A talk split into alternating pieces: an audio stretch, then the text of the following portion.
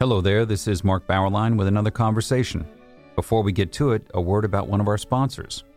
Located in the foothills of Wyoming's spectacular Wind River Range, Wyoming Catholic College, an accredited four year Great Books institution, is built on the ancient Western tradition of the liberal arts and the freedom of the American West. The college offers its students an immersion in the primary sources of the classical tradition, the grandeur of the mountain wilderness, and the spiritual heritage of the Catholic Church. Students experience the illumination of imagination and intellect through the great books and traditional disciplines, literature and philosophy, mathematics and theology, science and Latin, and an outdoor program second to none. The college celebrated an in person graduation with its seniors last year and welcomed its largest freshman class ever this year. Learn more about the college's unique space in the world of American higher education at wyomingcatholic.edu.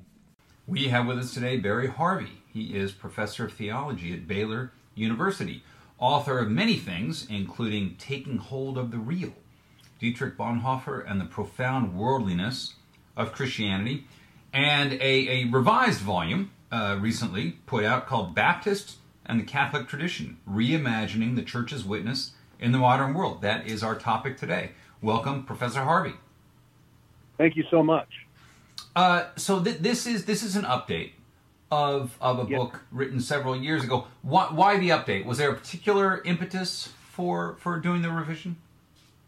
Some. Um, part of it was simply to clarify what I had sought to do in the first edition, um, which was to um, study how Baptists might best move toward full communion with other uh, parts of the church.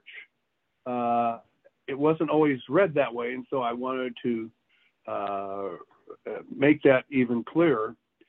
And then I also uh, wanted to sharpen the connections between my uh, concern for and interest in the life of the church and its relationship to uh, Christian existence broadly conceived and what was happening in the wider social world uh, to which God has sent us as witnesses. Um, and as I as I say in the book, uh, the church is a missional movement sent by God into the world, and so it, it's there we have to play away from home, as it were. This is an expression of Rowan Williams, uh, a rather well-known Anglican theologian. In other words, we have to engage other forms of life and language, other standpoints. And then um, uh, finally, um, uh, it, it, all ultimately interacts, the ecclesial and the political theology elements interacts with the ecumenical movement. And so I wanted to sharpen some things there as well. Uh, on that on that second point, I think this is a related issue. You begin with Pope Benedict's acknowledgement of the limits of the church in, in contemporary times. What was his point there? Well, I, I found that always, uh, when I first ran across that comment, fascinating, uh, particularly as someone who grew up Baptist, um, that the Catholic Church um, has for centuries seen itself as, in some ways, uh, whether this is always true, in fact, is a different matter. The, the kind of formative center for an entire society. And therefore, to hear, um, uh, as Joseph Ratzinger, before his election as the Pope, that the church must now assume different configurations uh, that identify it less with civil, great civilizations and more with minorities. And as I as I said in the introduction, I find that particularly as a Baptist a, a fascinating statement. Um, and then I tie that up with the fact that in the places in the world where the church has traditionally been a powerful institution, in Europe, in Australia, North America to be sure, the church has been to one extent or another waning uh, in its influence, indeed, even in its uh, connection with larger and larger portions of the population. And in particular, uh, and this is, I think, an, a real ongoing concern among many across the uh, church and, and, theological as well as political spectrum. The idea that that Christendom, uh, that is uh, a place where the church has power and influence to shape an entire Christian culture, uh, has been called into question. And so that that was a one of the reasons why uh, Pope Benedict's comment caught me uh, by delightful surprise. Yeah. You asked at the beginning in the early version, uh, 2008, the question, the big question, where do we stand? We're now mm-hmm. in, in 2022. Our stance is a little shakier now, would you say? so, where do, uh, just a broad summary, where do we stand now? Well, um, I have for quite a while now uh, defined for myself and sometimes for others the underlining rationale for my work as a theologian. It's predicated on two uh, theses from which then I draw a conclusion. The first thesis being, first thesis being, um, history, if it teaches us anything, is that great civilizations always come to an end. Uh, I, and I say this not out of any sense of delight or enjoyment or anticipation, because it's also the case that, you know, when great civilizations end, uh, the resulting period of time is very Hobbesian, short, nasty, and brutish. Uh, and so I and I say that, and I also I, I'm neither a prophet nor the son of a prophet, so I have no idea when, where, and how that will occur. But it, uh, and it's also interesting. Great empires and civilizations always thought themselves to be the exception to that rule. To date, none has ever proved to be that. So that's the first thesis.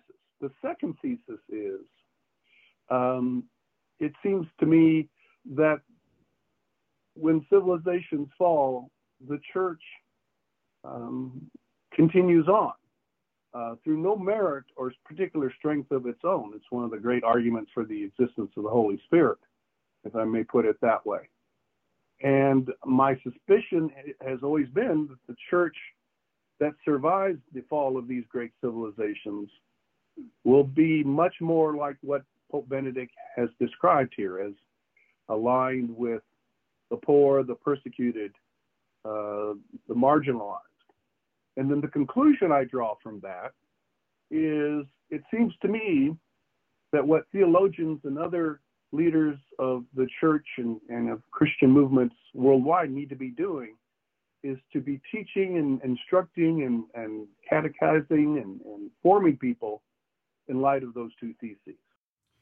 You, you actually summarize modernity as directly an attack uh, upon the church. You say modernity is, quote, the dismembering the body of Christ.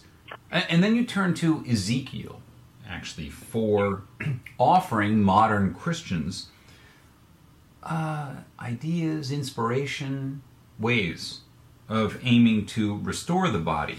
What is the lesson of Ezekiel for for us in on this issue? Well, it, it is it's interesting.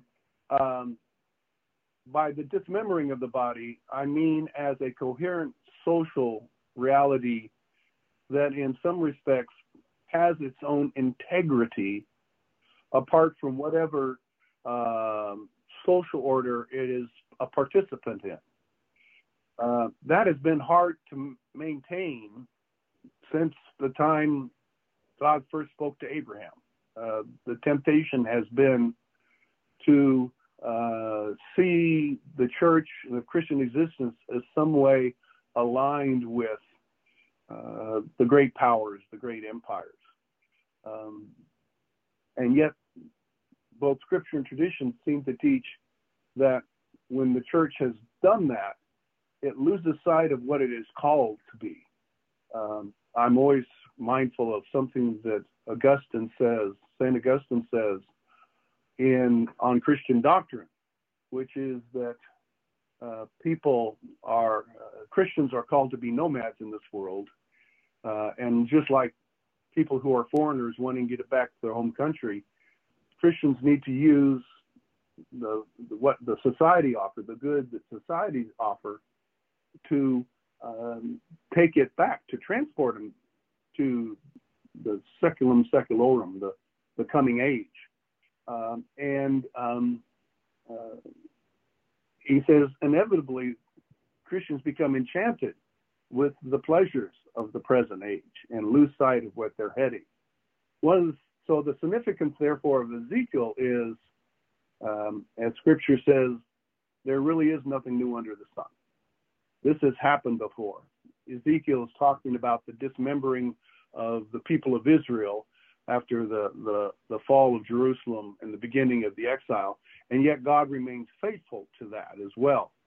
Uh, to him, uh, although the, the, the road back is long and arduous and takes unanticipated turns. Um, um, and indeed, for Christians, that most significant of turns is the coming of the Messianic age with this man, Jesus of Nazareth. Was the social gospel movement of the early 20th century something of an attempt to remember the body of Christ against the onslaughts of modernity? Well, uh, you know, the, the social gospel movement was a very loose knit uh, assemblage of people. Uh, the most famous name for most people for the social gospel was Walter Rauschenbusch. And um, he was a Baptist.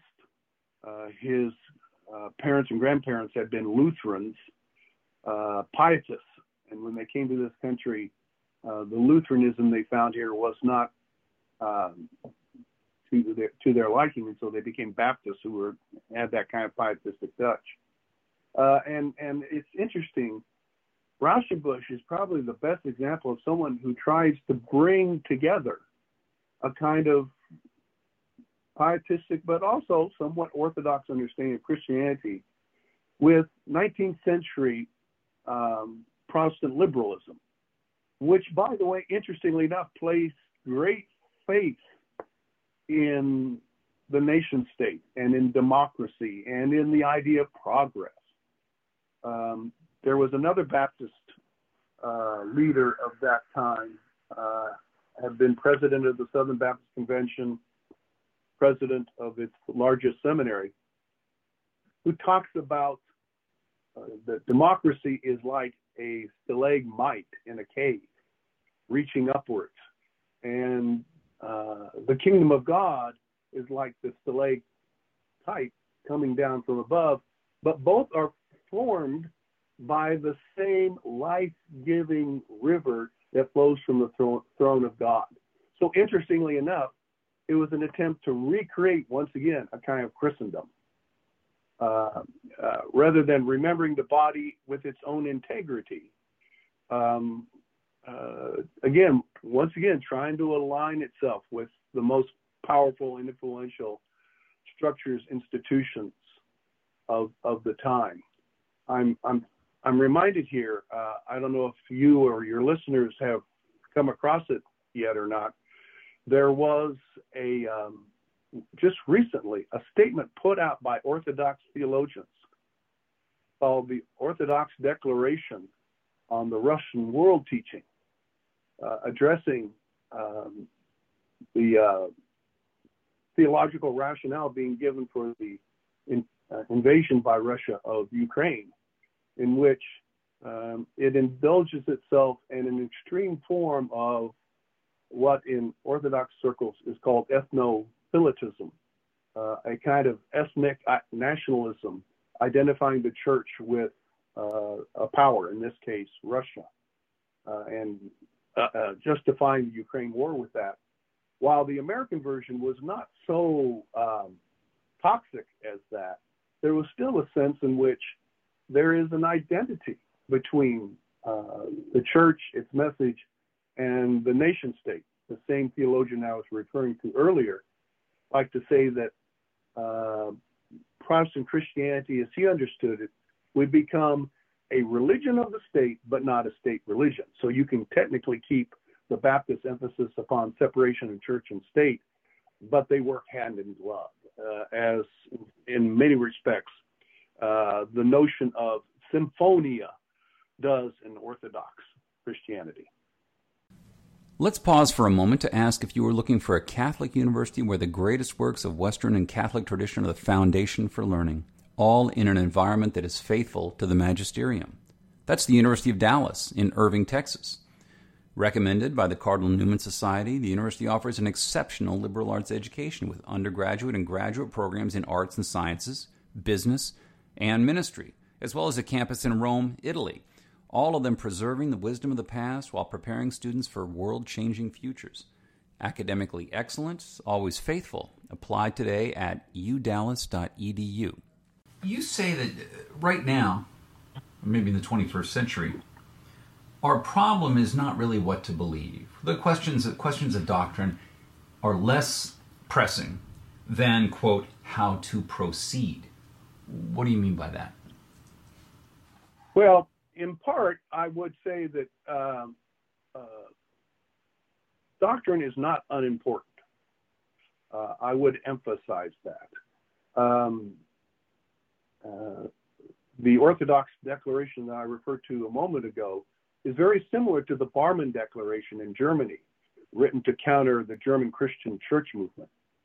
Um, and there has been, in many respects, uh, the loss of a, um, a confessional identity among Christians. Now, there are factions that are very doctrinally oriented, I understand that. Uh, and yet, there's no clear standpoint for so many Christian bodies uh, in terms of which they can critique and contest uh, certain things happening in uh, America.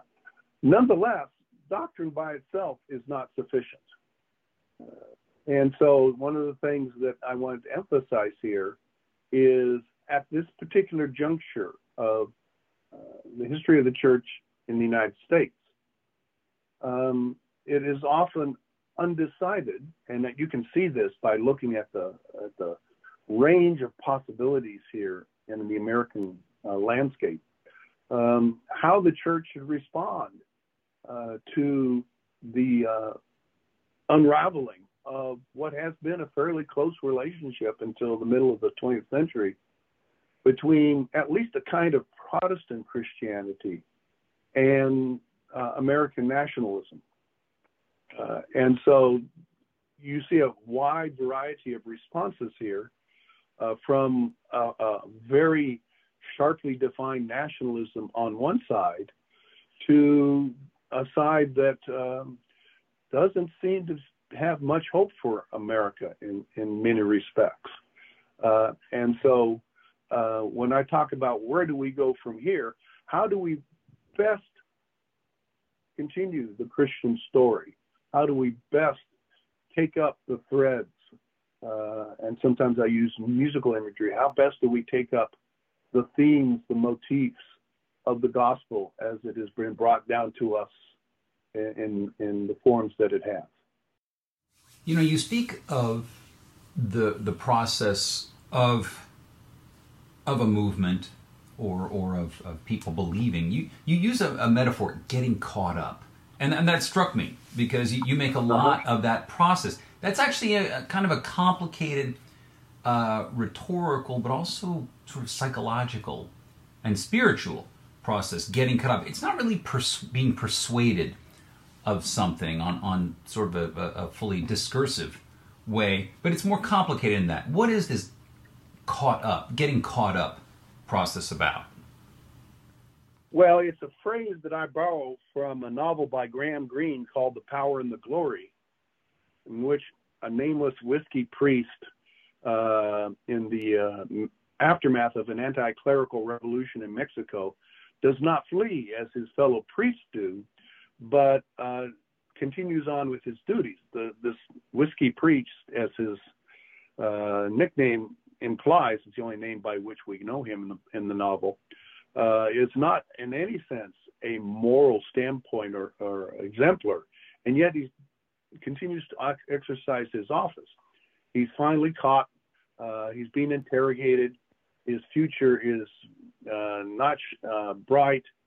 And so the, the policeman who is interrogating him asks why he, of all people, remained behind when the other priest fled. And he says, Once I asked myself that, the fact is, a man isn't present, isn't suddenly confronted with two courses to follow, one good and one bad.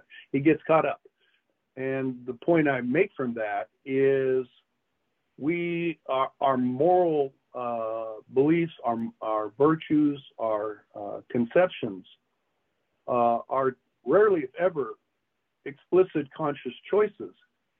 But by the fact of where we're born, the people we interact with, the activities we engage in, we get caught up in a certain form of life so that the allegiance we pledge to God or to country or to content, to kin, kinfolk, uh, our habits of acting and speaking uh, are never, as our dear forebear Immanuel Kant, Kant thought, uh, the results of choosing a worldview uh, in, from a disengaged study of reality.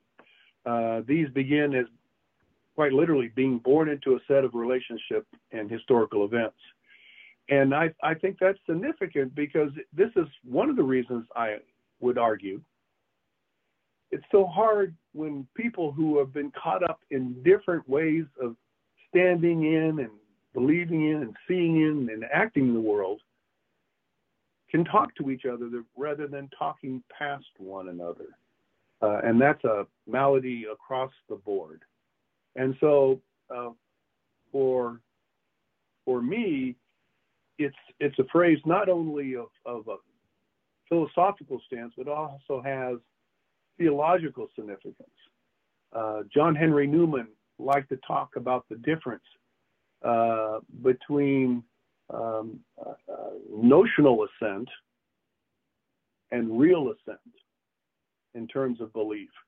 Real assent, I would argue, is something like uh, what I've talked about getting caught up. It's not that you hold a certain set of beliefs, but those beliefs are part and parcel of a whole way of living um, and uh, acting, uh, such that they form the, the basis, the framework of one's being in the world. And one of the things I was trying to do in this book is to talk about the way in which Christianity is historically, and I think rightly, uh, seen that process of getting caught up in this uh, messianic event is through uh, matters like the liturgy, um, which, uh, and here I'm not saying anything controversial, Baptists have been pretty impoverished about. Um, uh, and matters like spiritual formation.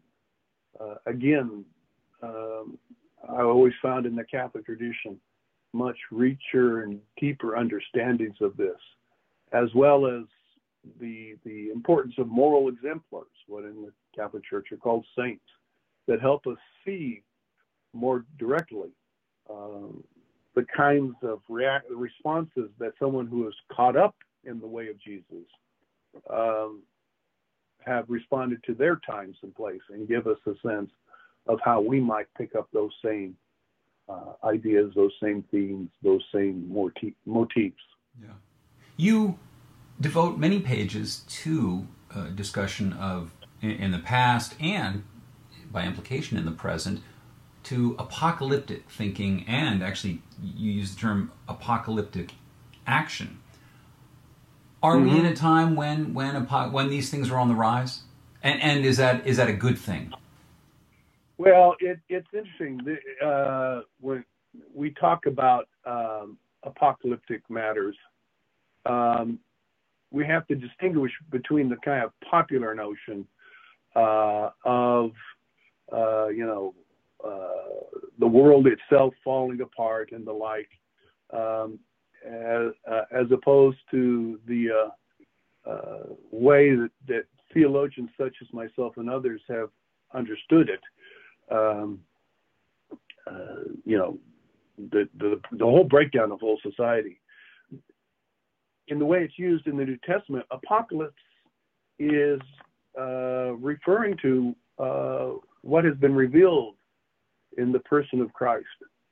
uh, and uh, that it refers uh, to the unveiling, yes, but not just of ideas or state of affairs, but of the breaking in of God's kingdom, God's reign in the person of Jesus. You mentioned the social gospel a few minutes ago. Because of its reliance on 19th century Protestant liberalism, people like Rauschenbusch would often talk about uh, Jesus pointing to the kingdom. Uh, Martin Luther King Jr. picked up on that same idea as well. Whereas, in fact, in the New Testament, Jesus is the kingdom in person. Um, and so the revelation that takes place, the apocalypse that takes place, is uh, the unveiling, but also the realization of the presence of the kingdom in the midst of history. Now, one thing I would uh, add to that, countering the kind of uh, popular notions of you know earthquakes and, and these kinds of things, is that the breaking into the kingdom and its continued presence with the body of Christ is still formed around the man uh, who continues to wear the, the, the, scars of crucifixion on him. Um, if, if you look at the book of Revelation, the one who's to be revealed is described as both the lion of the tribe of Judah, but also a lamb that appeared to be slaughtered, yet standing. Uh, very similar to the uh, words of, that came out of heaven um, uh, at Jesus' baptism, in which he is declared to be, on the one hand, the Son of God in whom God is well pleased, a reference to Psalm 2, and uh, in whom he is great delight, which is a reference to the very first servant song in the book of Isaiah.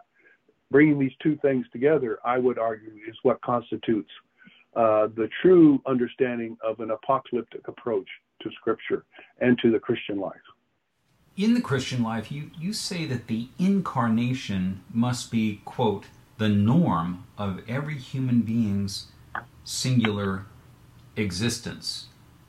This is do you worry this is this is too high a bar for people ever?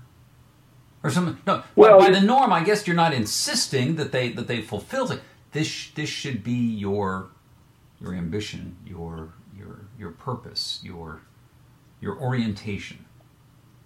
Is that it?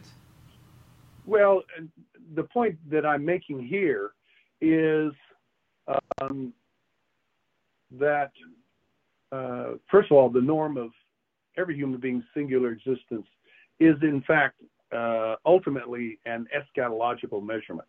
So that's that's first of all but ultimately that the particularity of Jesus is meant to be uh, to have a universal extent.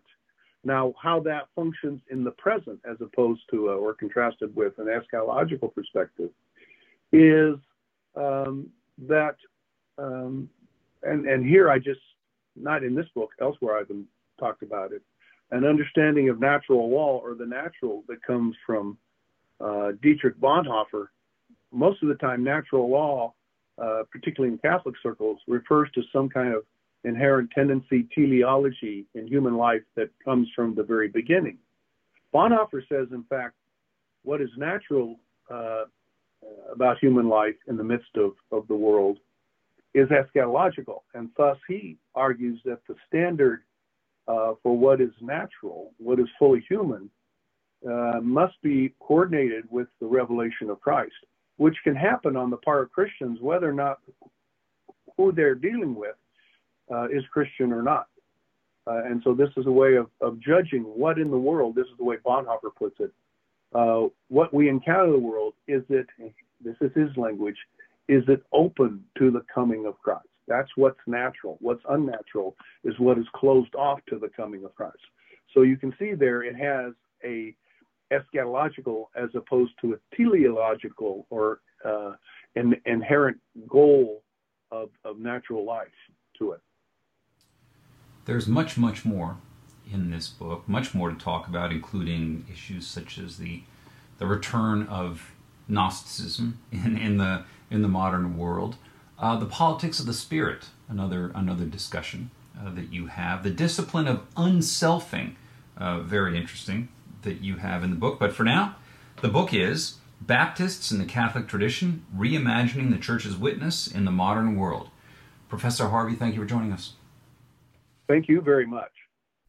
And thank you for listening to our conversation, which has been supported by Wyoming Catholic College, which combines great books, the Catholic tradition, and the great outdoors of the American West into an extraordinary education. Go to wyomingcatholic.edu or contact the admissions office at 877 332 2930.